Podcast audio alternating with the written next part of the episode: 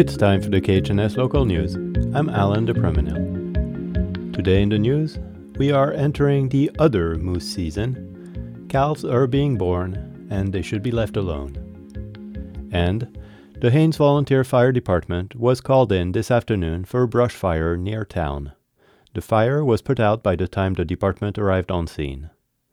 Alaska's official wildland fire season runs through August 31st. State issued burn permits are required to legally use a burn barrel or burn brush piles on state or private lands during this time. The Alaska Department of Natural Resources encourages early season burning of large debris piles when fire danger is low. Permits can be printed online at dnr.alaska.gov/burn or picked up at the Haines State Forestry Office. More info at 907 356 5512. Mother's Day. It's not just for humans. Moose cows are giving birth around this time, and experts say we should watch out. Carl Koch is a wildlife biologist with the Alaska Department of Fish and Game, and he warns that the animals can be particularly touchy when they have newly born calves. When they first give birth, the calf has to build muscles until it can grow strong enough to run away from danger. Their most common thing they'll do is bed down, you know, when they're in trouble. Mom knows they can't run away, and so she'll get very defensive. Koch says the cow's most common defense is to stomp over whatever is threatening their calf. A moose can kick in any direction with its front hooves. Koch says that cows frequently leave their calves alone for a day, knowing they will not be able to go far. Sometimes people will find a calf in this situation and assume it is orphaned.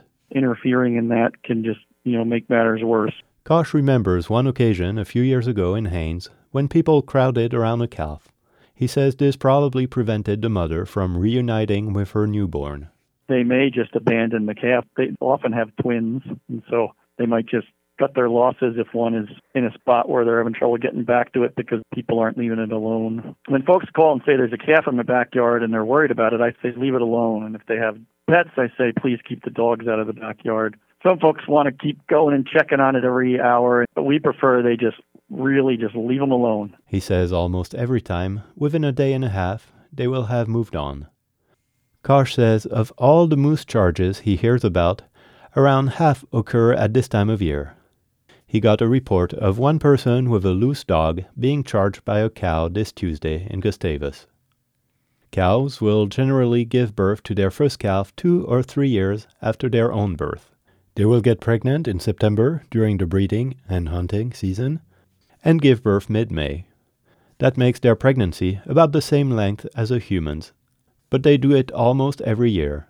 In an area with plentiful food like the Chilkat Valley, Koch estimates that up to 90% of females of breeding age will give birth in any one year. With the valley's moose population around 350 individuals, Koch guesses about a hundred calves could be born this spring. The calves will weigh the same as a mid-sized dog.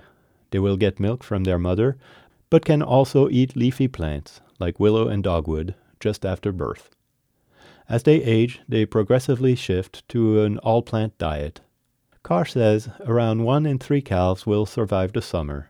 Adult females can reach over a thousand pounds and live up to 17 years in the wild. For anyone running into one of the irritable new mothers, Koch has one piece of advice. If a moose is charging you, do the opposite of what you do with a bear. Run and get behind something big. Koch likes to keep tabs on those encounters. He says every year in Alaska, some people are injured by moose. He asks that any dangerous interaction with a moose be reported to the state's Department of Fish and Game or the Alaska Wildlife Trooper. Koch wants to remind the public to leave all wild animals alone.